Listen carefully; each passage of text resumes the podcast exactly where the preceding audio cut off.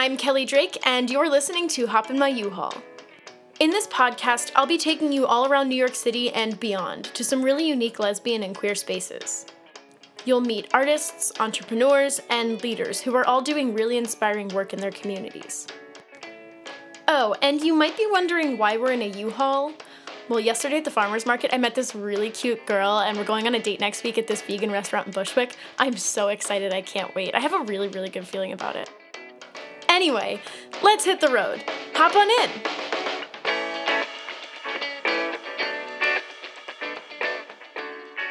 Recently, I spoke to Tess and Kai from the iconic Depop vintage shop, Port Vert Vintage. They told me all about what it's like to be dykes in the fashion industry, and next week you'll hear all about the business that they run. Before that, though, I think it's important to talk about how fashion has impacted queer people historically and how it continues to do so today. Luckily, Tess and Kai are brilliant individuals, and they have so much knowledge to share about this topic. So, today, that's what I want to do really get into queer fashion and specifically dyke and lesbian fashion. Get ready, school is now in session.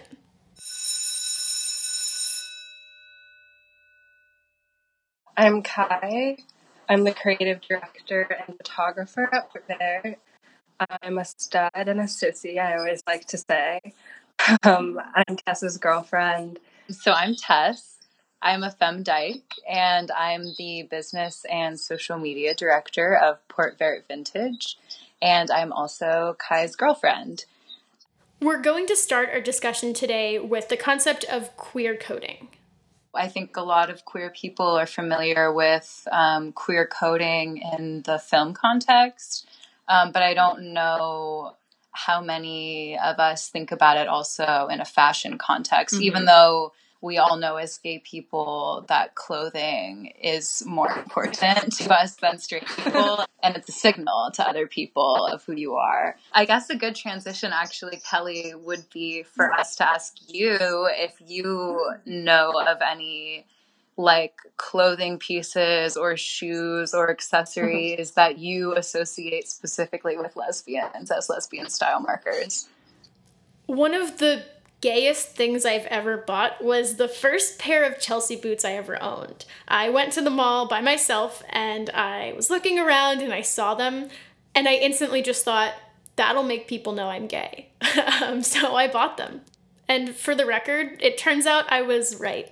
Footwear specifically has been traditionally like especially obvious for lesbians and there was a quote that was like, you know, it used to be easy because you would just look for Doc Martens and then everyone started wearing Doc Martens and so you didn't know who a dyke was anymore. So like, um, I think that's interesting that you brought up Chelsea boots because I think that footwear is definitely um, it's huge. It's it's huge. It's huge. yeah, no, I think definitely like when I I got to college and only started wearing Doc Martens. You know what I mean? Like that's when that shift started, and then I got my nose pierced like right then it I would be remiss to say that that probably comes out of boot blacking culture True. and like for uh, S and M dykes and gay people. Hundred percent, and that's something that's definitely rooted in historical mid-century butch femme dynamics. So we Take can go right there. Just in case you're not super familiar with this butch femme dynamic that Kai's about to tell us about, just think Rachel Maddow and Susan Mikula. And I just want to start off, I mean, by saying that I think fashion as a whole is an underserved lens for looking at history because it is such a historically gendered thing. And as we know, anything that's associated with people who are associated with femininity is not interesting and not valuable. But it really is one of the most accessible forms of social communication between people and ways, the way, since the beginning of time, basically the way we have dressed has been formatted to signify things to other people. And that's only more true when you're a person in the LGBTQ community. And so the thing that's interesting about butch femme dynamics is that they arose historically and specifically in the mid 20th century because that's also the first time that lesbians were allowed to have a public community in the United States. Not that lesbians haven't existed since the beginning of time, but in terms of being a public and legible group that were living publicly and legibly as a rigid group, um, they developed butch femme aesthetics as a way to make that visible. And there's a quote by um, Lillian Faderman that says the possibility of life as a lesbian had to be socially constructed in order for women to be able to choose such a life. And I think that that is a really good grounding quote to understand where butch femme comes from because it's in order for it to be public, there had to be ways of seeing it. And it only makes sense that that came out in aesthetics. If you subscribe to Judith Butler's school of thought that all gender is performative, these butch femme dynamics can kind of be seen as a real world application or extension of that. Kai was able to speak to me a lot on the theory of butch identities, and she read me some quotes from a book called My Butch Career by Esther Newton. So the first quote is postmodern butch is about a gender expression that combines some version of the masculinity that you saw around you as a child with same gender desire. And the second one that is a little lower down on the page, but I feel like bookends this one really well, is gender presentation is a projection of your personal and cultural imagination. And I think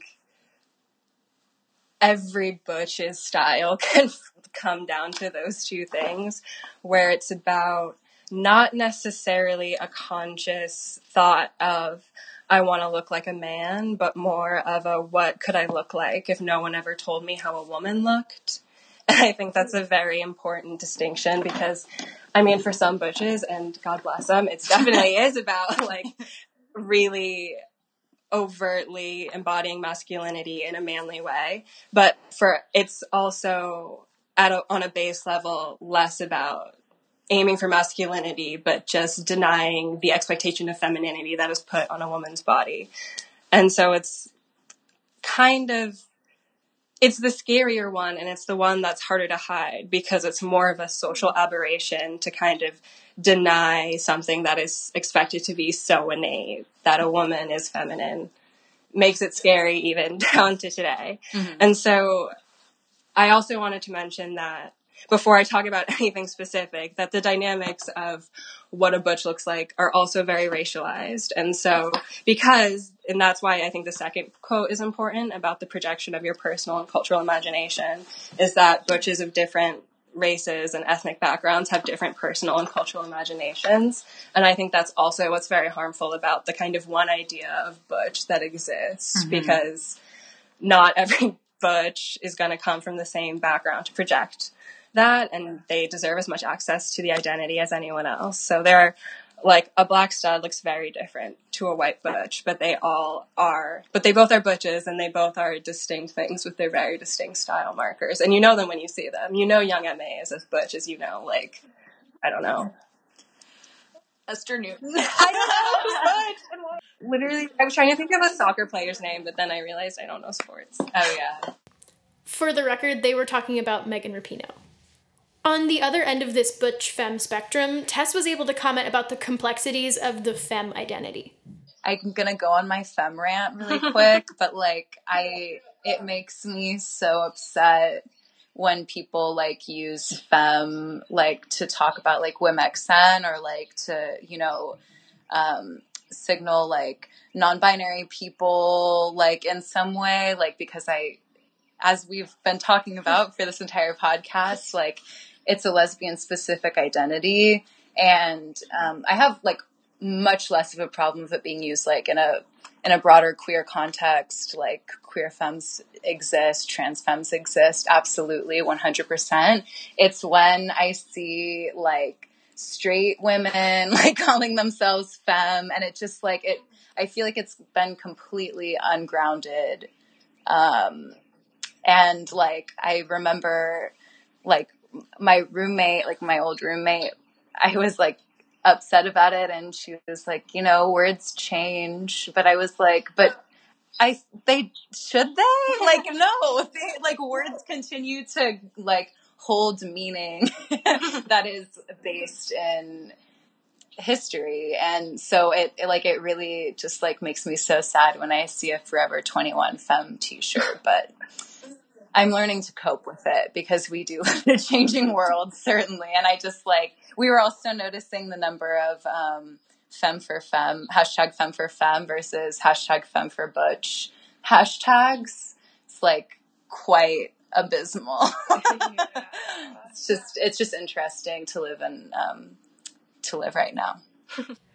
There are a lot of ways, particularly in the mainstream, that lesbians are pushed to look a certain way or be a certain way, and presentation is a big part of that.